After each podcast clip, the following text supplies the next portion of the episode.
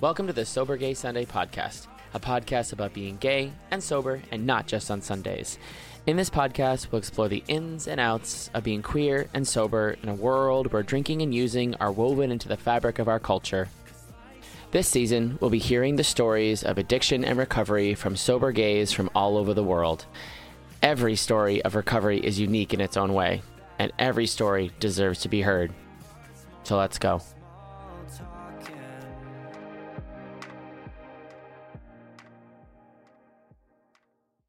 This episode, we welcome Colin. Colin is a registered nurse from Dorchester, Massachusetts. Please welcome Colin. Before we get started, a disclaimer. In this episode, Colin and I speak candidly about thoughts of suicide. Listener discretion is advised. And I, you know, it it led up Memorial Day weekend of 2021. You know, something happened at work with a patient that was like pretty traumatic and like I said, I, I was using like I don't know. I guess I was just like manipulating people and and getting sympathy. And something traumatic happened at work, and I used that to my advantage. I was like, "This is absolutely perfect. I will use that as a reason to relapse. I will I will tell everyone that I relapsed because of this situation because no one can blame me for drinking after this horrible situation and i will get sympathy and attention and no one will be mad at me they'll just feel bad for me right Mm-hmm. And I, that's exactly what i did like that's exact like lying and and not being honest and and i like would you know i started to believe these things too right like it was just like this like the lies we tell ourselves like it's just like it was so looking back it was just so messy right and yeah. I missed work around that time. And then finally, my manager was like, let's have a meeting. We need, and we had like met before. And she was like, let's have a meeting. And I was like, great, fine. The morning of the meeting we were supposed to have, I woke up still drunk, started drinking, called my therapist, and told her I had this plan to like kill myself, which I did. Mm-hmm. I had gotten to that point like alcohol stopped working for years and years and years. Like it it would quiet the voices in my head, would make me numb to like the world around me.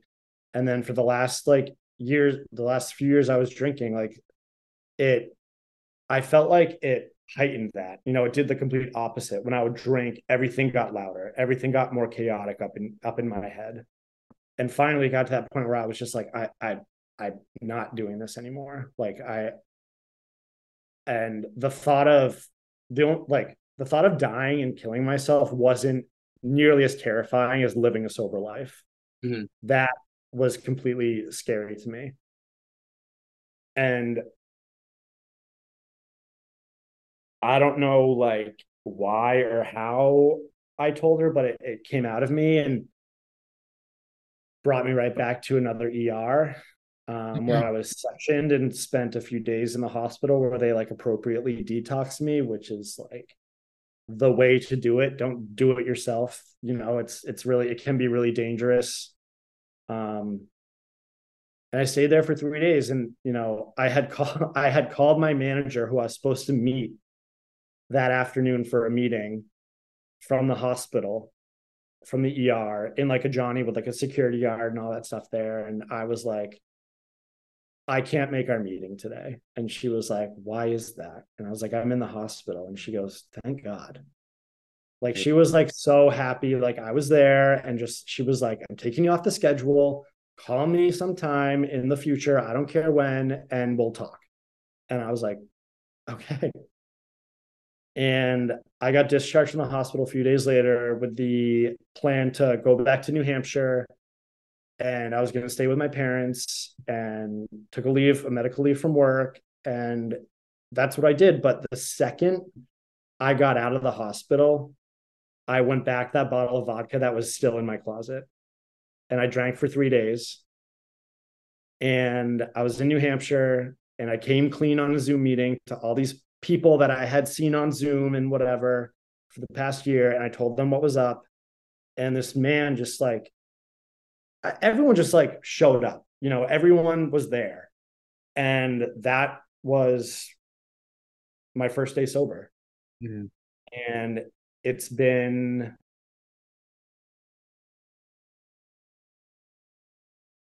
it's been wonderful and hard and confusing and miserable and wonderful and to try and just like figure out who you are at 30 years old like i had no idea who i was. Yeah. absolutely no idea. Like what do i like? What do i like to do? How do i feel? What is this feeling? To know to try and figure out like what emotions are. Yeah. And like to be social again that was one of the big things for me was like when i got sober again i feel i felt like like like stepping out into a party for the first time as like a teenager and just being like what am i how do i talk to people? How do i because before alcohol would just take care of it. The problems are still there. So you have to still now deal with everything your ptsd your depression your anxiety but freeballing it. So mm-hmm. i completely understand that feeling. It's it's a lot. It's like who am i? What am i going to do with my how do i i remember trying to figure out where to put my hands I was yeah. like, do I put them? And for a long time, I was like a pocket guy. I was like, my hands in my pocket. My friends like, what are you doing? like, just your arms are they hang to the side of your body. I was like, oh, okay, cool. Um, like that's not weird. Okay, but um, so that that's that's an incredibly epic story. I mean, when you said you would like use scary situations or traumatic experiences at work or um, for me, it was big like celebratory moments. Like I coached gymnastics for a living. Every time we would have a meet, and we would do reasonably well. We didn't even have to win. I'd be like, "Oh, we're, we're going out. It's time to go yeah. out, go crazy." yeah. Like, no one's gonna be mad at me on Monday because we got third. Eh, like, yeah. so, what are some of the tools in your sobriety toolbox? Uh, you mentioned AA. Do you have anything else like listening to podcasts, meditation, journaling, anything that kind of keeps you sober day to day? Yeah. So I am an active member of AA. It um it's kind of like the only thing I mean it was introduced to me like right from the beginning. Like that was like my that was like what I did. That was like what was suggested to me. That was like I haven't felt like I needed to try anything else because like I mean, it's kept it's actually kept me sober for mm-hmm. two plus years, right? And there are things in AA that I I guess are I I do daily that are have been suggestions because of the program. Just talking to other alcoholics is a huge thing for me. Um, you mentioned like feeling awkward in social situations, like going to new meetings and like newly sober is absolutely terrifying. Mm-hmm. And for a while, I was that person in the back I'd be like, especially like going to like seeing like even even now like it's still really hard for me. I find like groups of straight men really intimidating sometimes. Correct correct. and really self-conscious about that. And so it's it's definitely still there but like being around and active and exposed to aa and having experiences where people are really accepting of me has definitely helped having like this you know in aa we call it a fellowship and having having like a group of men women gay straight like i'd say like my core group of people has all of those kind of facets in it has just been super helpful to me um, I do have a therapist. You don't really get to tell someone, you don't really get to like vocalize that you're going to kill yourself without getting suggested. You probably need to talk to somebody. so I have a therapist. I've been working with her for a number of years. I have a psychiatrist and my PCP, I have like this incredible supportive group of doctors that are all very involved um, you know, with me and like my my mental health, my physical health, like every everything is just I felt very supported in that aspect. Um, other tools I have, like I meditate. It's been a suggestion through AA. I pray because it's a suggestion. I I try and maintain this relationship I I have with a power greater than myself. Uh, it's a big part of AA. Um, I never really understood what it meant to be a spiritual person before I came into AA. There are some days where I feel more spiritual than others. Um, lately, I haven't been feeling so spiritual, but um, some of the things I say and think shock me sometimes. Like there'll be like a really spiritual theme or or, or feeling, and I'll, I'll say it to like a friend and something, and, and I'm like, who that? Like that just came out of my mouth. Like it sounds like I just said like, I don't know, ayahuasca or mushrooms or something like like uh, like this this like universal like I don't know force nature kind of thing is just like sometimes like I get these things that make that I w- I wouldn't experience if I wasn't sober because I never had these type of feelings and experiences before I stopped drinking. Other things I use like yeah, meetings, talking with a sponsor, working with other men are all extremely helpful to me and keep me sober. When I um first got sober, you mentioned, you know, you were listening to podcasts too. There was one that I listened to too, like especially like driving back and forth to New Hampshire. It's like a two hour drive or whatever. There was this like one I found on Spotify and it was just this guy with long-term recovery he was out in california he had this like really like kind of like calming but like voice and he just like seemed cool and he was like you know today's a really special day because i decided it's a really special day and i was like very zen. what is this guy talking about but like sometimes he would have guests other times he would just talk about a theme like gratitude or willingness or whatever and just like surrounding myself with sobriety and I think it was really helpful in the beginning. But also there were times where I would like text my sponsor and be like, I'm so sick of this. I need a break from like AA. I need a break from talking and thinking about sobriety. Yeah. They're like, okay. Like you don't have like, you know, like you're like do something that you like to do. Go outside, yeah. go for a run, go for a walk, go get ice cream with a friend. Like again, like those things were all super scary to do, but you know, I hadn't done any of that stuff sober. But yeah, they kind of like I did gratitude lists for a while. Those were really helpful. It was just a way to like start my day off with like connecting with other alcoholics, which is like again a, a big a big thing I need to do daily. And and some days I don't and I pay the price for it. Like there are things that I do regularly and I know and it's just like funny how like if I have a terrible day and I'm like well did you do this this or this? And if I say no I'm like well and a good day usually involves doing those daily practices. Yeah. That's excellent. Yeah there's definitely like recovery burnout for sure. Like I remember when I my first year of sobriety it was like I feel like it's it was so like all I talked about and then after a while, a lot of my friends were like, you know, you will settle into just being you as a sober person, not like so invested in every aspect of your life being integrated into your sobriety. So I feel that that kind of burnout is is is fair. And sometimes you just gotta sit and chill and just be you for a minute and not have to be so on with your recovery. So I get that for sure.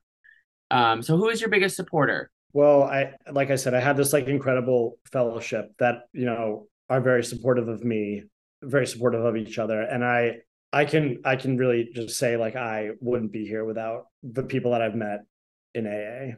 And definitely my parents. Relationships with people that were the closest to are honestly probably I think the hardest ones for me.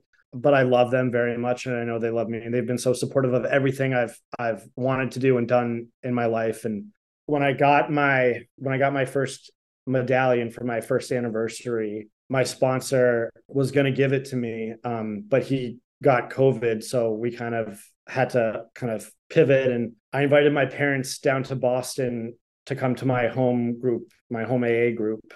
So my home group is old, it's called Old Dogs New Tricks. We meet Sunday nights in the North End um, at St. Leonard's Church. It's a co-ed meeting. It's a speaker discussion meeting.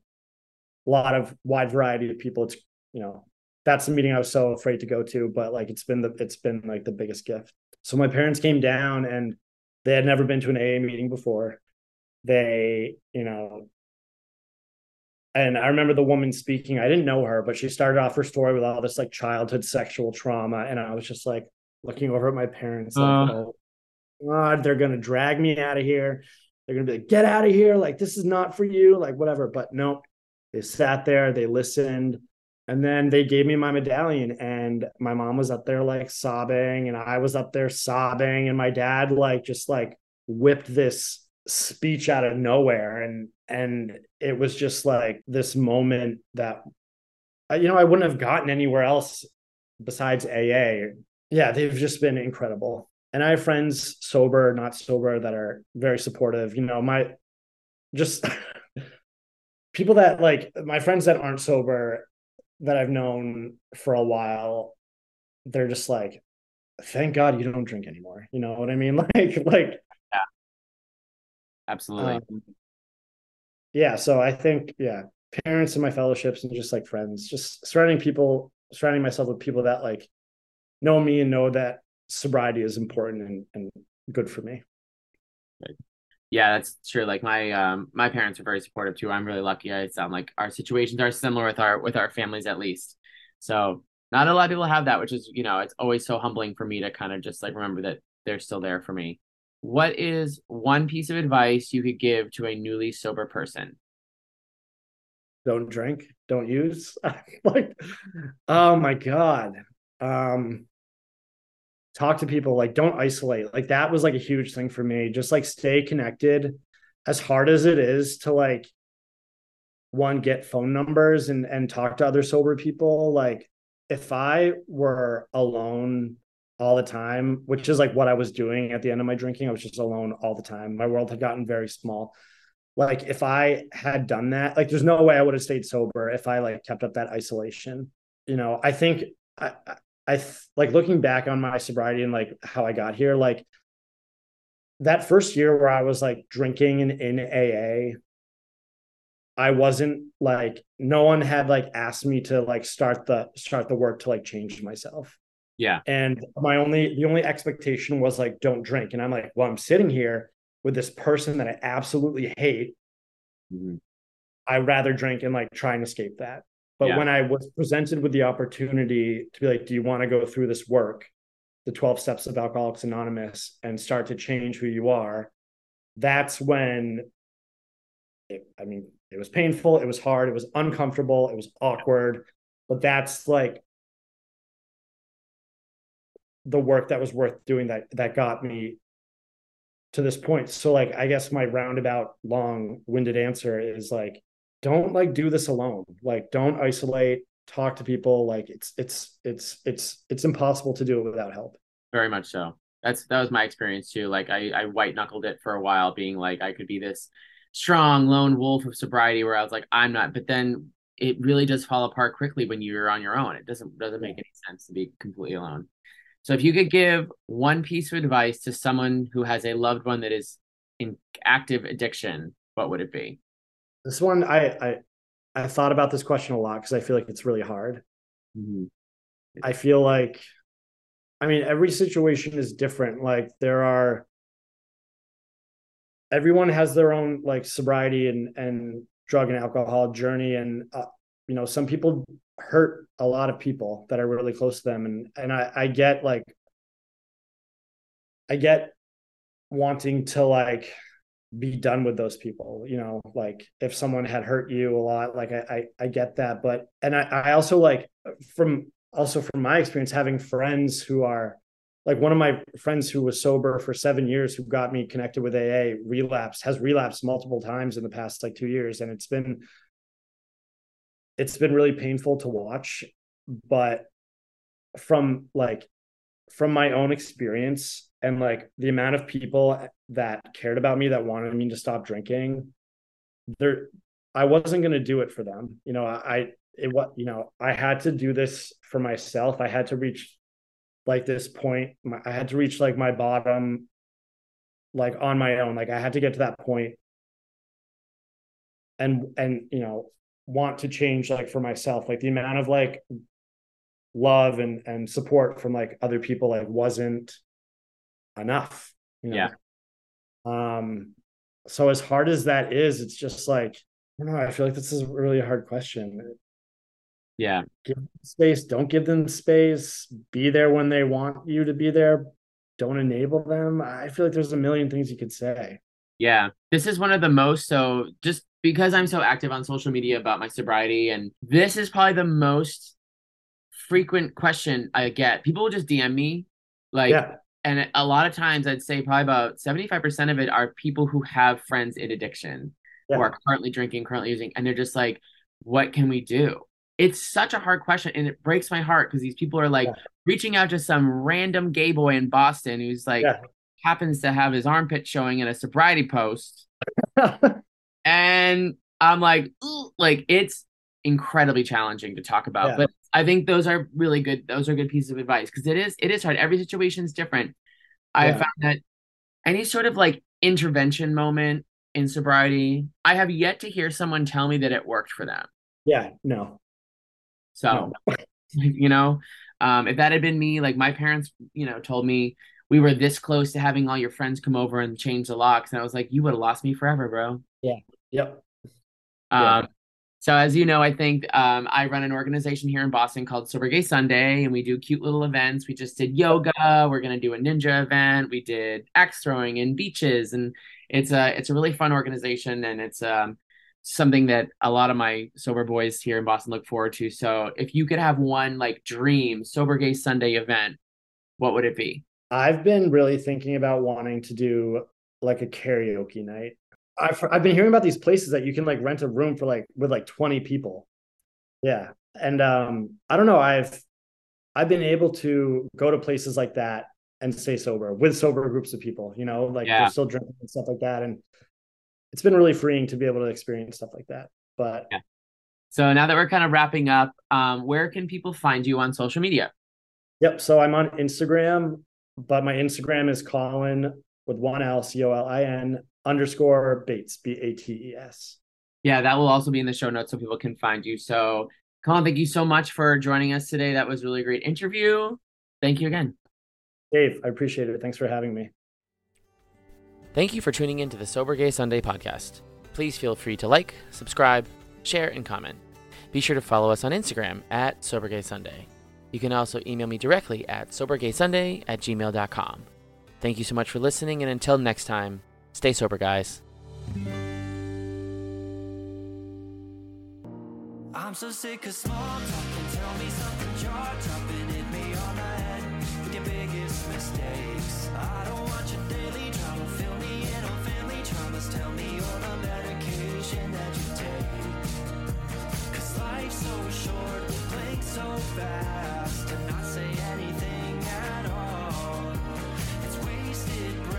don't give back. So make it anything but small, small talking.